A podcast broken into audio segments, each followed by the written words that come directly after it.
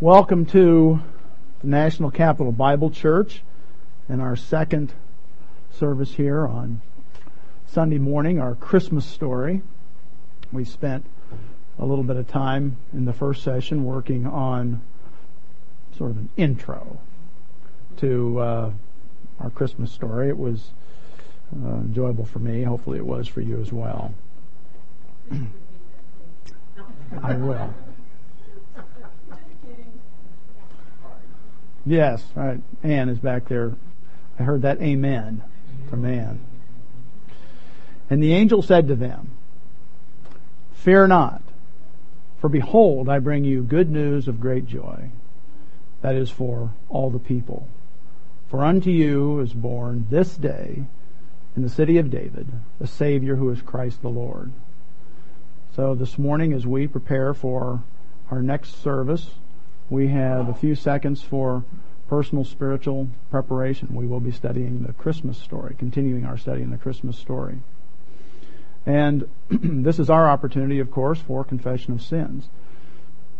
If we confess our sins, He's faithful and just to forgive us our sins and to cleanse us from all unrighteousness.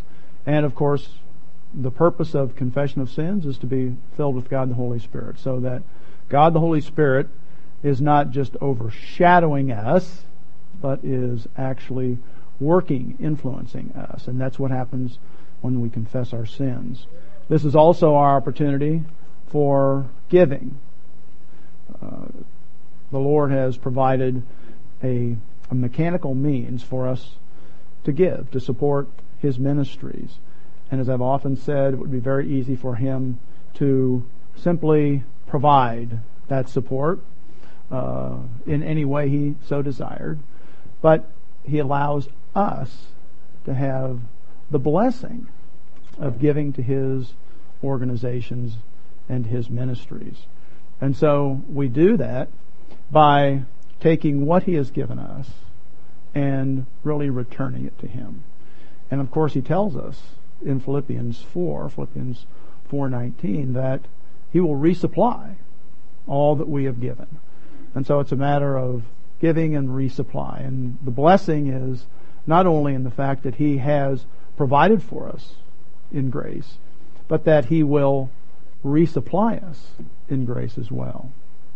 So, each one of you should give, just as you purpose or determine in your, your own heart, not reluctantly or under compulsion, for the Lord loves a cheerful or a grace oriented giver. Let's bow our heads in prayer. Dear Heavenly Father, we're thankful that you have this system of giving, that we can come to you in love as you have come to us. We're also thankful for this very special occasion, an occasion that allows us to stop and focus on the birth of your Son, the birth of our Savior, the Lord Jesus Christ. There is great significance to this. It alters human history. It provides salvation for human history. Father, we pray that in understanding that significance, we would be encouraged, motivated to be like the shepherds and go and tell others. Take that message to others. We pray as we study our passage of scriptures this morning, really several different passages, that we will understand their significance and truly be filled with the importance of these events and not with a season that is focused more on individuals and the material side. So we pray for God the Holy Spirit's guidance and influence as we continue our worship service, and we ask this in Jesus' name. Amen. Our second session here of our Christmas story. And in our first session, we studied several passages, actually starting in the book of Luke. But those passages and three points of chronology have brought us to Matthew. And Matthew is where we finished last time. We were looking at Matthew 1, verses 18 through 25. We also looked a little bit at the genealogy and the importance of the genealogy and why Matthew followed that genealogy with the information about Joseph beginning in verse 18 because this is not where we have the expanded version of Mary's, the announcement to Mary, but it's the announcement to Joseph. So, in Matthew 2,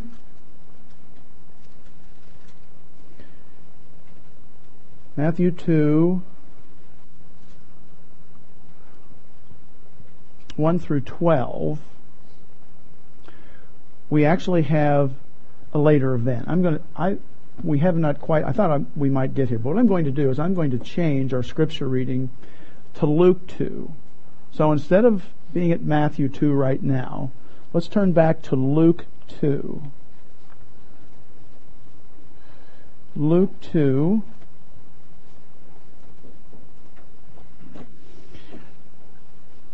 Luke 2, beginning in verse 1. And I'll probably only read down to verse 7. Luke 2, beginning in verse 1. And it came to pass in those days that a decree went out from Caesar Augustus that all the world should be registered, taxed, registration for taxation. This census first took place while Quirinius was governing Syria. So all went to be registered, everyone to his own city. Joseph, son of Jacob, also went up from Galilee out of the city of Nazareth into Judea to the city of David, which is called Bethlehem, because he was of the house and lineage of David to be registered with Mary, his betrothed wife, who was with child. So it was that while they were there, the days were completed for her to be delivered. And she brought forth her firstborn son and wrapped him in swaddling clothes and laid him in a manger because there was no room for them in the inn. Let's bow our heads in prayer. Dear Heavenly Father, we're thankful, as always, for each and every passage that we that we read and study. And we're thankful here for this passage in Luke, Luke 2, about the birth of our Savior. We pray as we study it that uh, the sense of the importance of it would be real to us. And we ask this in Jesus' name. Amen. All right. We are Again, the Christmas story this morning, looking well, by a little quickly, Christmas story in Matthew and Luke, the biblical story of our Savior's birth. And we are following a chronology, a chronology of the, the events that occur. I mentioned that the Christmas story, the story of our Lord's birth, Jesus' birth, is revealed, written, uh, provided by Matthew in chapters 1 and 2 and by Luke in chapters 1 and 2 and a genealogy in chapter 3. But neither one of them really writes chronologically. And that's fine. Um, it's for us to figure it out. And it's, I don't think it's that difficult. But once we piece it together, we can see the, uh, the early years not only of Christ's birth, but also the uh, the announcement to Mary, her visit to Elizabeth, the announcement to Joseph, and then the arrival, of course, in in Bethlehem. So we covered the first three points here in these three passages. And that was the announcement of the conception of Mary, of Jesus to Mary. We saw Mary's visit to Elizabeth in Judea, not in Galilee, because that's where the announcement to Mary occurred, was in Nazareth of Galilee. So she travels to Judea, and she travels back. And in Matthew, we have the announcement of the conception of Jesus to Joseph. So now both parents are aware of what's happening, and Joseph takes Mary to be his wife. And we saw that at the end of Matthew uh, 1, uh, 18 through about 25, that he marries her. Now, we see that there is a reason for them to travel to Bethlehem. And that's what we find in Luke 2. The trip to Bethlehem and the birth of Jesus. Luke 2, 1 through 7. Chronologically, this may seem to be um, a little out of place as we look at some of the other uh, other occurrences here in Luke, but it's not. So, this is how this would have happened, and let's look a little closer at Luke 2, beginning in verse 1. And it came to pass in those days that a decree went out from Caesar Augustus that all the world should be registered. Now, in verses 1 and 2, we have a, a dating a dating challenge or problem, we could say, for translators and theologians. And we really struggle with, with this because we don't have accurate historical evidence to really date this. But the sense is that this is probably occurring somewhere in the vicinity of 7, 8, 7, 6, 5 BC. Most scholars are going to date it mm, just 6 BC, somewhere in that vicinity. So that we have a decree, Roman decree, for families to go to their traditional home, their ancestral home, so they can be registered and then they can be taxed. And we see that Joseph, of course, is in Nazareth. He's just taken Mary to be his wife. And he comes up from Galilee, out of the city of Nazareth, into Judea, to the city of David, which is called Bethlehem. Bethlehem, in our passages at least twice, is going to be called the city of David. So we continue to see that emphasis. Uh, doesn't need to be added here. They can just go to Bethlehem. But it's important because all of these events surround and really are grounded in the fact that we're talking about the royal line. This is the Messiah who's going to be born. The much anticipated promised one, we could say. And so, throughout our narratives, we're going to see that indicators are provided for us. and it says that he comes up to Judea, to the city of David, to a city which is called Bethlehem, because he was of the house and lineage of David. And we, we went over in the first session how that Joseph is in the royal line, the kingly line of David through Solomon, down through Rehoboam. And those of you who studied uh, First and Second Samuel and First and Second Kings with me realize that the kingly line split at Rehoboam, and we have Rehoboam and Jeroboam starting a dynasty, a new dynasty. He's not in the line of David. So in the northern kingdom, we have a completely different dynasty starting. And then it stops. And then another dynasty. And then it stops. And then another dynasty. And then it stops. And then another one. And another one. And another one.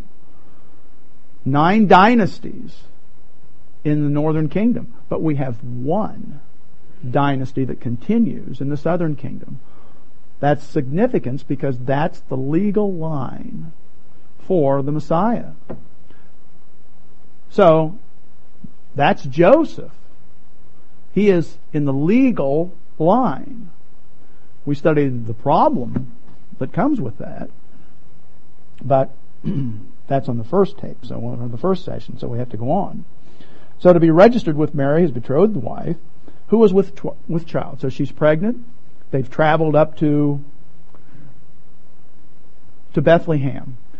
And one of the questions that we have is when did they travel? When did they make this move from Nazareth to Bethlehem? and I, I know that we have, I've, I've heard messages. Here is Mary, very pregnant. I'm not sure I always know what very pregnant is, but I think what that means is that she's probably in her ninth month, ready to conceive, uh, to, to give birth, and they're traveling from Nazareth. You know, someone told Joseph at the last minute, you know, you need to get up there. Well, why not have the child in Nazareth and then go up? So there's questions of why in the world would you travel from Nazareth up to Bethlehem. We always go up when we go to the hill country of Judea. Why would you travel late in a pregnancy? So we we hear that story. You know, there's Joseph leading a donkey with Mary riding on it. None of that is in the text of Scripture. And as I as I said earlier, in those days, particularly poorer families, walked everywhere they went. They didn't ride. We don't know that she rode on a donkey. We don't know that she rode in an ox cart. She may have. And I don't believe that Joseph would have walked her up to Bethlehem when she's nine months pregnant. It may have been her first pregnancy, but it wasn't the first pregnancy in human history. So the the further along she is in her pregnancy, the more difficult this trip is going to be. Not only that, but you'll notice that Joseph thought about divorcing her privately because he cared for her. He wanted to, for her to avoid the shame of being found pregnant, what we would call out of wedlock. I think there's other theologians that I think believe the same, that Joseph, as soon as he married her, said, we are, go- I am going to need to register in Bethlehem. You are now my wife. We're going to Bethlehem. And he travels to Bethlehem almost immediately after the marriage. And he is probably the only one who knows she's pregnant. So when she leaves Nazareth, no one is the wiser that she is three or four months pregnant. That's, there's never an issue of that, a problem of that in the Bible. And when she arrives in Bethlehem, well, we, we also don't know where she stayed. They may have stayed with friends, and we're going to talk about that in a minute, or they may have stayed with relatives. But the timing of that again, would not have been a problem or doesn't seem to have been a problem. And I think they walked. I think they walked. She had just walked to Judea three months ago, a couple of weeks ago, walked back down. I think they turned around, walked right back up to the hill country of Judea. And that's where we find them. And now, how does that square with Scripture? Well, it says, so it was while they were there. That's a pretty good translation. So I think they are there, and they're there for a while. And after a while, it's time to deliver the baby. Now again, I know I'm shooting some holes, or maybe being a little critical of Joseph wandering with Mary on the donkey. Hold on, dear. Don't fall off. Any room here? No? Okay. Let's go to the next one. Hold on. I don't think that's how it happened. I think they arrived, they found a place to stay, And that's sort of the timing of her proceeding in her pregnancy. So that when we arrive at the end of verse 6, the last clause there, the days were completed for her to be delivered. So they're there. She is continuing to get, did you get more pregnant? I don't think so. You just, you know, she's just, as we say, showing more. And it's time for her to, to deliver. And she brought forth her firstborn son. Now again, this flies in the face of uh, the doctrine of Mariology, but Mary had many more children. The father was Joseph. So this is just her firstborn. Her firstborn son, and wrapped him in swaddling clothes, and swathed him, we would say, in cloth, and laid him in a manger, because there was no room for them in the inn. All right, I need to straighten out this translation now. Oh, by the way, this was one of the modes of transportation. Little fella. But I don't think that they used that. I think they walked. All right. Back to the trip to Bethlehem and the birth of Jesus. Let's deal with this translation. The last phrase. By the way, the manger is a feeding trough. Well understood. The last phrase, because there was no room for them in the inn. The word for room here, topos, is place. Because there was no place for them. And then the word inn, we have to deal with inn. And by the way, you'll notice there's no innkeeper here. It's just an inn. Alright? Well, this word is the Greek word kataluma.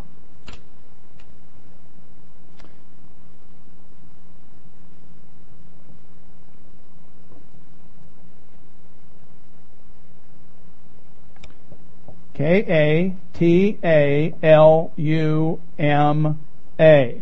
Kataluma. And it's found in one other passage.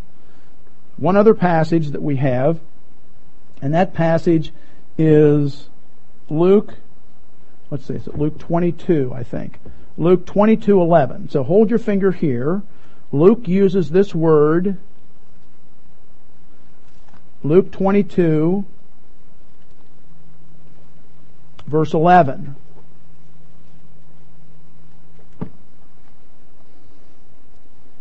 This is the Lord Jesus Christ finding a room for them in a house.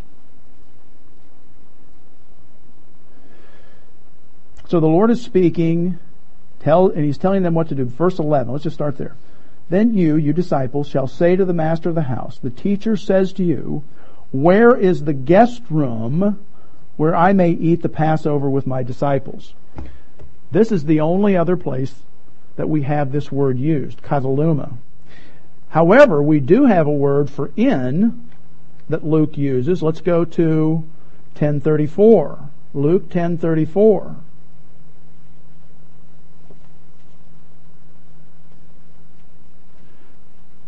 Pan, pandachion is the Hebrew word, and it's found in Luke 10:34.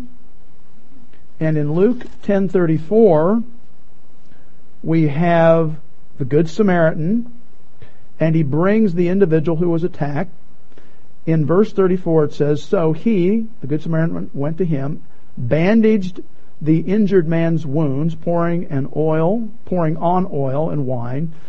And he set him on his own animal, brought him to an inn. Good translation.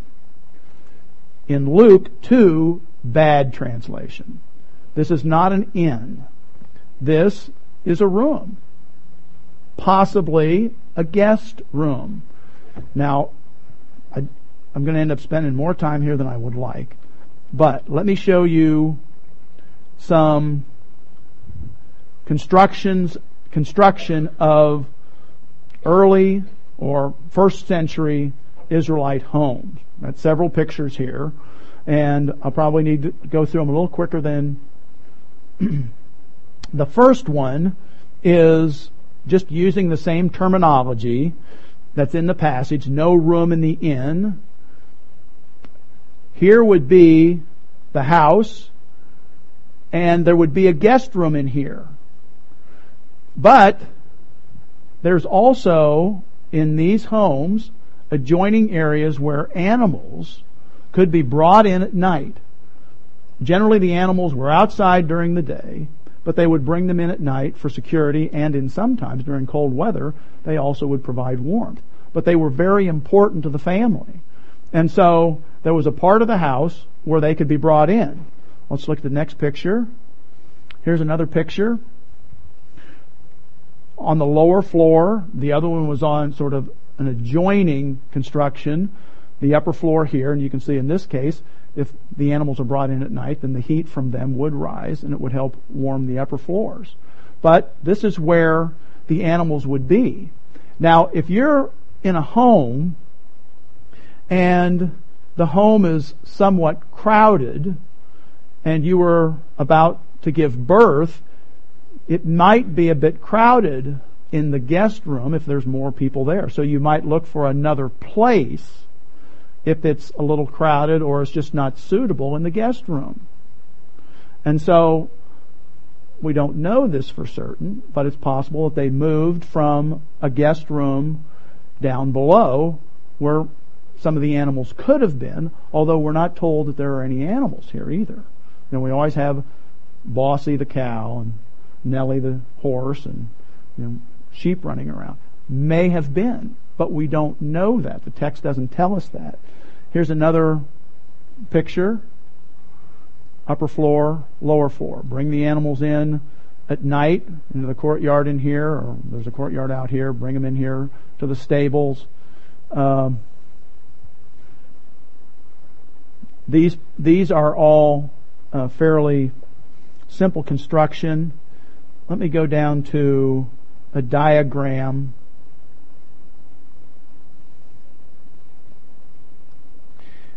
This is another, and it's not quite as clear, but this is a diagram that uh, is, has been made uh, with out a guest room, but the, just a large family room. And here is the outer part, the outer wall, and the animals are brought in. And this construction, and historically we know that the animals sometimes were on the same, somewhat on the same level, but this would be, this area would be built up. Here's the steps, so you have, you know, about three or four steps here, so it's not that high. And mangers would be placed on the upper level and the animals would eat. Now, in order for that to happen, of course, this can't be too high. So maybe two feet, maybe three feet. These are going to be very uh, low mangers. And so that's another possibility. That's a diagram. And here's another one with a guest room. Diagram with a guest room. Kataluma over here. And could be outside or could be an internal access. But the animals again down here, steps, and the mangers here. So I just provide you with that. Um, I think that this is a better concept, a better orientation for where Joseph and Mary were staying. Now, I need to deal with a couple concepts here. One is that uh, there's tradition that says they actually that, that Christ was actually born, Jesus was actually born in a cave. That the stable was a cave. And by the way, um, many years ago, on my very first trip to Israel, we went to Bethlehem, and I was with a group that went down into a cave that is purported to be the location where Jesus was born. Could be, but I did not come away from it with a, you know, a warm, uh, wonderful feeling that yes, now I understand because it was difficult, first of all, to get down into the cave. It was slippery, and if it was raining, it would be slip, slippery. And it was very uh, close down there. It was a small opening. So I didn't come away from there with um, confidence that a cave is where that could occur. But that doesn't mean it wasn't that way. Tradition says that they were in a house and the stable for the house was in a cave and that's where they went. So that's a possibility. I can't rule that out. But this is what homes, how homes used to look. Alright. Now, very quickly about this inn versus house. I think David, and everything that we read here, David, he's of the house and lineage, excuse me, Joseph, of the house and lineage of David. I believe that when Joseph arrives in Bethlehem, he's not a stranger. That doesn't mean he was well known and people were running around asking him to stay with them. But I believe, number one, he probably had relatives there where they could stay. He's in the line of David. He's in that family. If not, there were probably maybe friends of the family where they could have stayed. And if not that, Jewish tradition and really even Palestinian tradition is hospitality. Great hospitality. And if you have a pregnant woman, why, there's no man who's going to be able to turn her away because the wife is going to say, of course we can take her in. I don't believe that they were wandering from Holiday Inn to Holiday Inn to try to find a place to stay. Mainly because they didn't have them at that time. Certainly would not have had one in Bethlehem.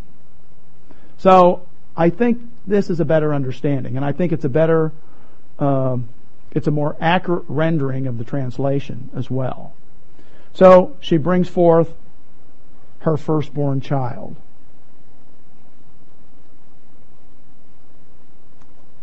All right. Probably more could be said here.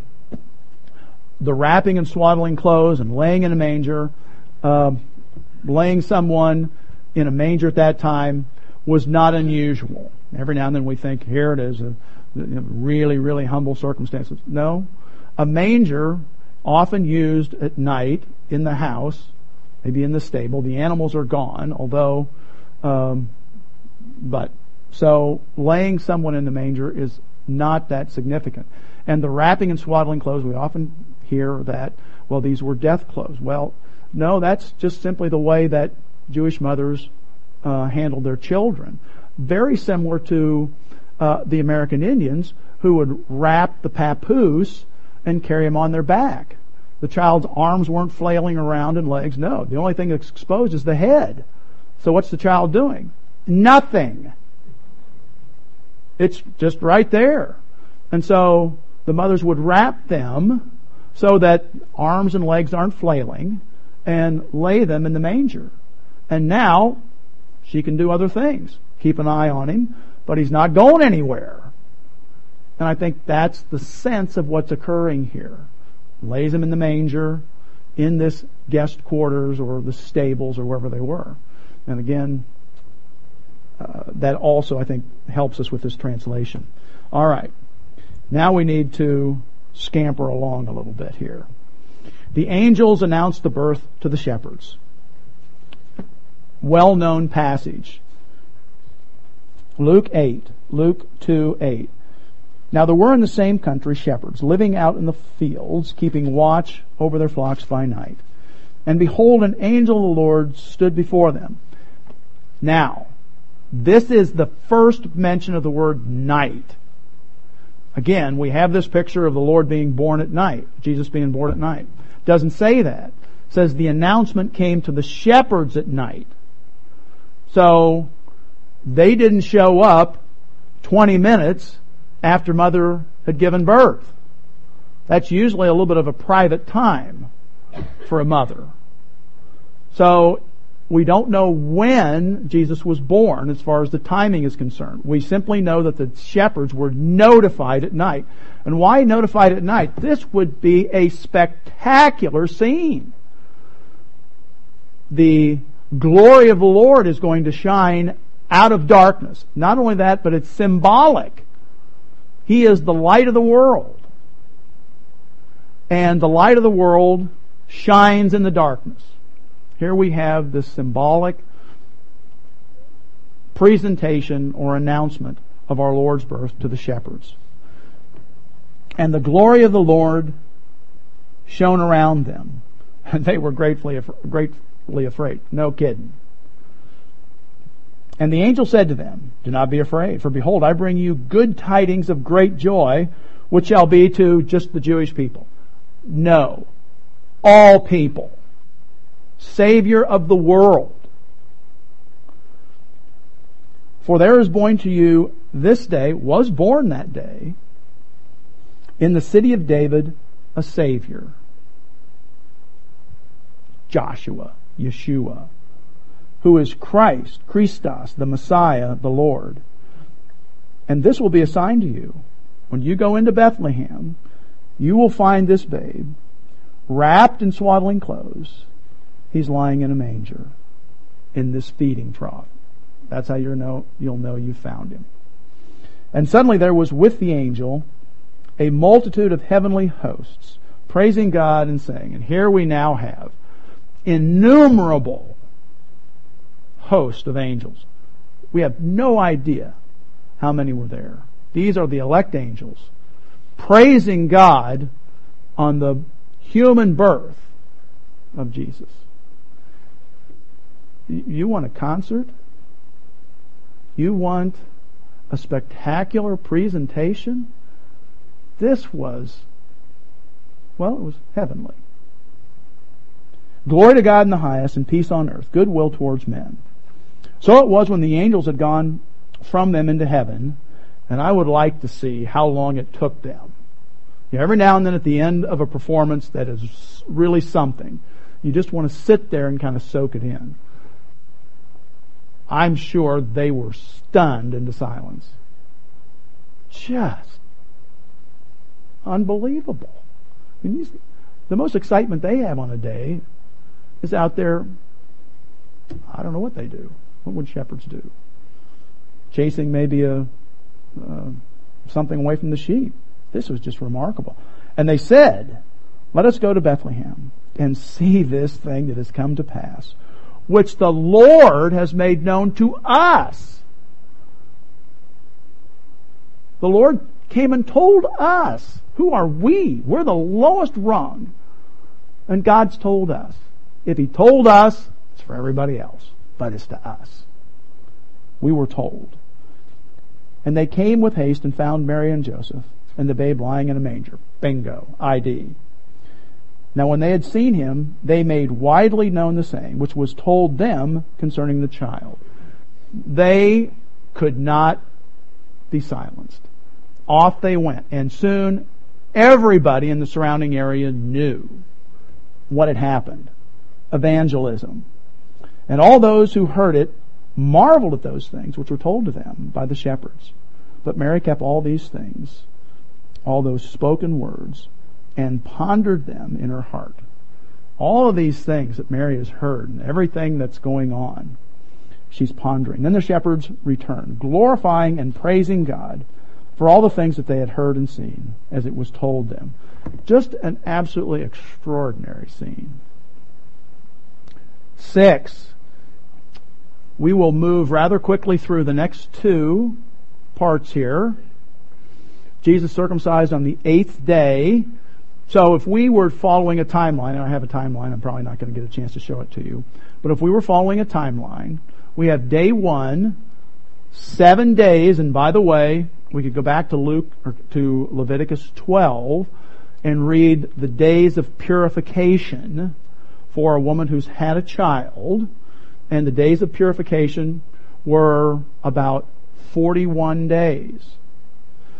So, after eight days, seven days, child is taken to be circumcised. Then we need to wait another 33 days before we get to point eight, or point seven, Jesus presented in the temple, on the day after she is finished with her time of ritual purification from having this male child It's twice as long for a female child. But we don't have time to study this. Jesus presented in the temple on the 42nd day, and that's Luke 2, 22 through 38. Again, a really remarkable passage. So, we've done all of this So we can finally now be prepared for the Magi. And that's in Matthew 2. Matthew 2, the Magi arrive from Babylon and visit Herod the Great. So now we're ready for Matthew 2.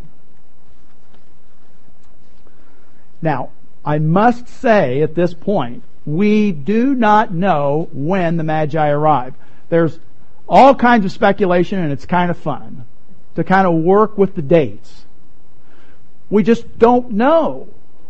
And the remarkable thing is, is that Herod knew and he ain't talking. I'll show you how he knew. All right. Now after Jesus was born in Bethlehem of Judea, in the days of Herod the king, bang, important.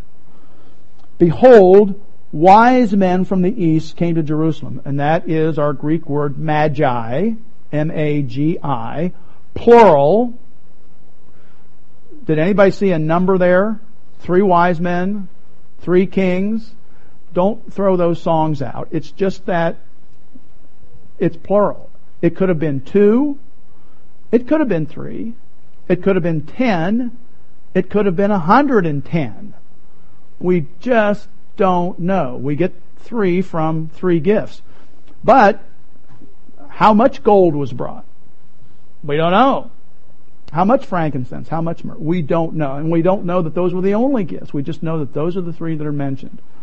So, a group, at least two, of prob- magi, and these are probably, in those days, it would probably be astrologers. They study astronomy, but they're considered magicians, and we see them in Daniel. Daniel 1, Daniel 2, Daniel 5. They're called magicians, sorcerers. They're the scientists of the day, but they're really astrologers. They're coming from the east. They came to Jerusalem. They're coming from, again, we're not told it's Babylon, but the east, that phrase in those days would mean Mesopotamia. It would probably mean Persia, Babylon. And so that's where we believe, that's, we believe that was their home. Where is he who has been born king of the Jews? For we have seen his star in the east and have come to worship him. Oh, brother. We could spend a couple hours here. Let me make a few comments. First of all, they come from the east. Then it says, we have seen his star in the east. The Greek word here for, uh, for east is more of a figure of speech. It had to do with the rising of the sun in the east. And so it was in the east, so the rising of the sun became translated in English east. Now there is some question. Did they see the star rising in the east or they were in the east and saw the star rising in the west? It, it probably makes more sense for us to understand that they saw that bright light in the west over Jerusalem.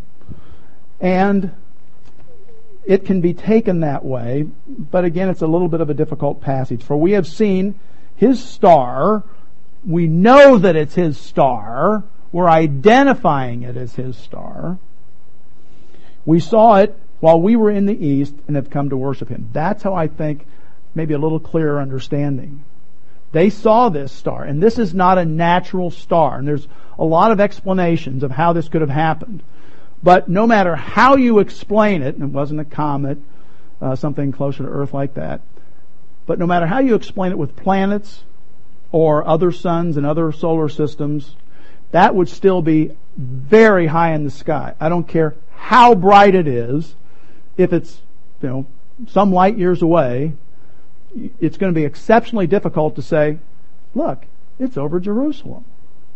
No, it could be over Chicago. So it has to be something in our atmosphere. Something that was truly noticeable by them. And by the way, we don't have a lot of other people noticing this. It may have only been noticed by these astrologers, these wise men. But anyhow, they see it and they decide they're going. Now, how do they know to go? Well, the short story would be that they are probably generations from Daniel. But Daniel writes of a coming Messiah in Daniel 9. And Daniel would know of other prophecies that talk about a star and the scepter. And so it's possible that they were anticipating a star.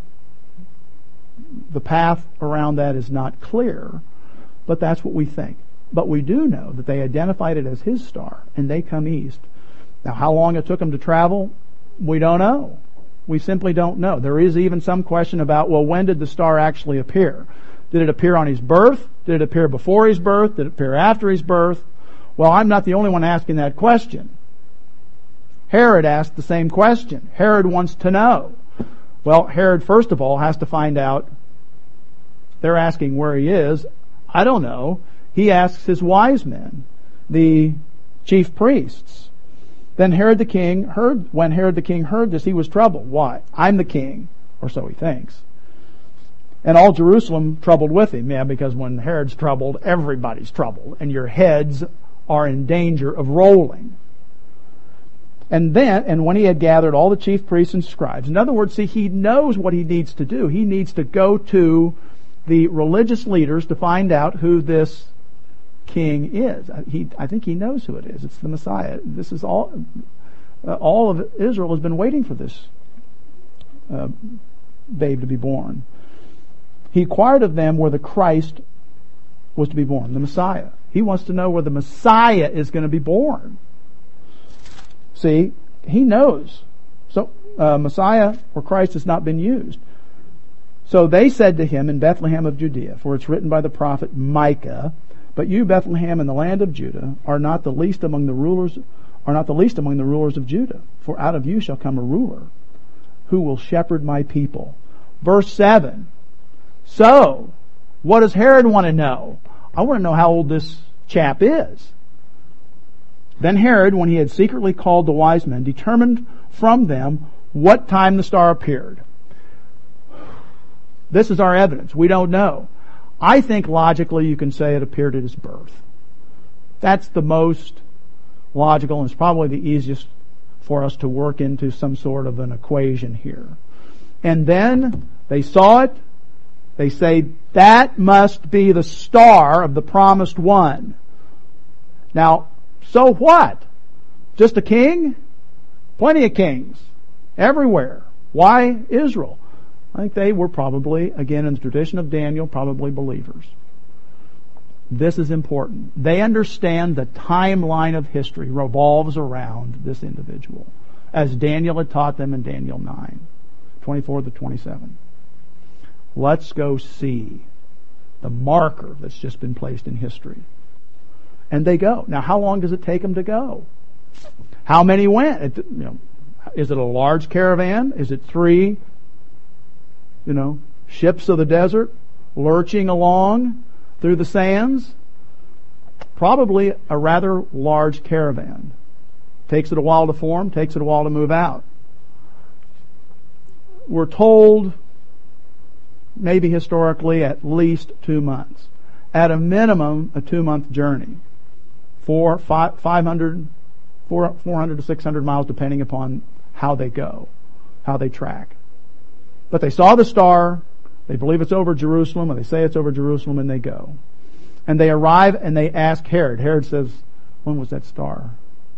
When did you see the star? Text doesn't tell us what the answer was. And as I said, Herod didn't tell us.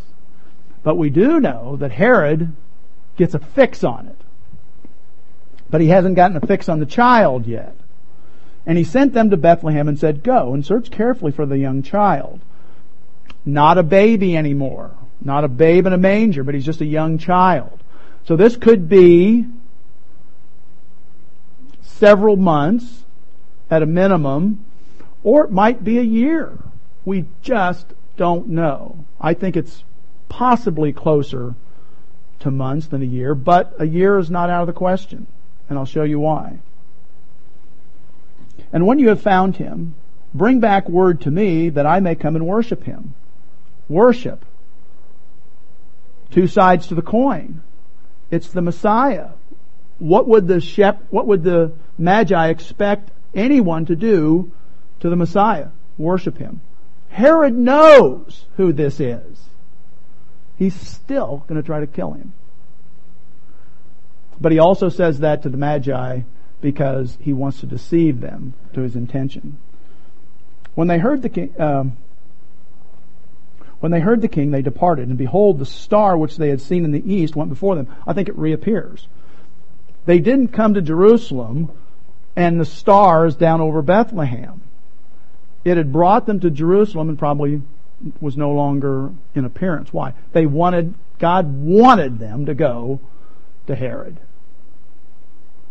And then from Herod down to Bethlehem.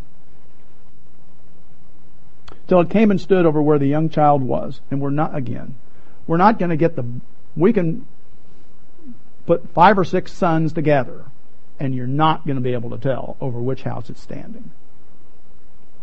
This is the Shekinah glory. This is the Shekinah glory, marking the birth of the Lord Jesus Christ. Then they saw the star, they rejoiced with exceeding great joy. In other words, ah, there's the star again. It reappears. And when they had come into the house, oikia, not just a room, but a house, they saw the young child, the Paidion, so this is a young child, with Mary his mother, and fell down and worshipped him. And when they had opened their treasures, they presented gifts to him, gold, frankincense, and myrrh. Then, being divinely warned in a dream, that they should not return to Herod, they departed for their own country another way. So, that's the Magi. Angels warn Joseph about Herod's plot to kill Jesus, and they leave for Egypt. That's our next passage here. Our next passage says, Now when they had departed, meaning the Magi, in verse 13 of Matthew 2, Behold, an angel of the Lord appeared to Joseph in a dream, saying, Arise, take the young child and his mother, flee to Egypt and stay there until I bring you word from Herod, excuse me, bring word, for Herod will seek the young child to destroy him. Herod wants to kill them. Herod now says, all right, where are the Magi? We heard they're on I-5 about five days out. They're not coming back. All right. I need to take action myself. So what kind of action is he going to take? Herod's slaughter of the children in Bethlehem. Matthew 2, 16 through 18.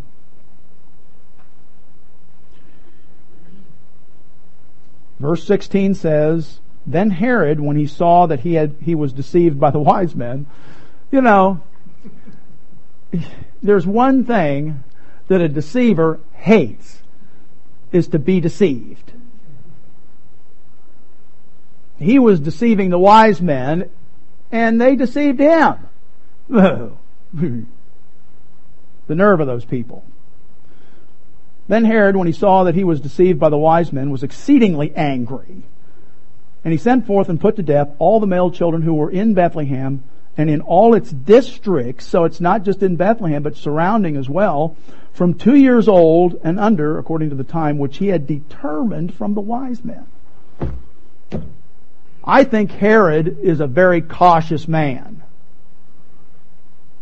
He determined from them that the child was born here. And my guess it's I don't know, seven months, could be four, could be seven, could be twelve. I don't think it's much beyond twelve. And Herod says, I don't want to miss this kid. We'll take him from two all the way down. So it may have even been younger than one. He doesn't care. Surprised he didn't say five. But it probably was well above. So two. Just make sure we don't miss him. And he does. He slaughters all the children in Bethlehem and the surrounding districts, two and under. Well, God recompenses our actions. And Herod dies not long after that. Herod's death is pretty well pegged in the spring of 4 BC. He dies after a well-known eclipse and just before the Passover. I think he dies very soon after he slaughters those children. The Lord takes Herod the Great out. We don't know how long Joseph and Mary were in Egypt. Probably takes them a week to get down there and maybe a week to get back. But we know that they're there for a while and then Herod dies and they, they come back. And where do they go? They don't come back to Bethlehem. They go back to Nazareth. They go all the way back up to Nazareth.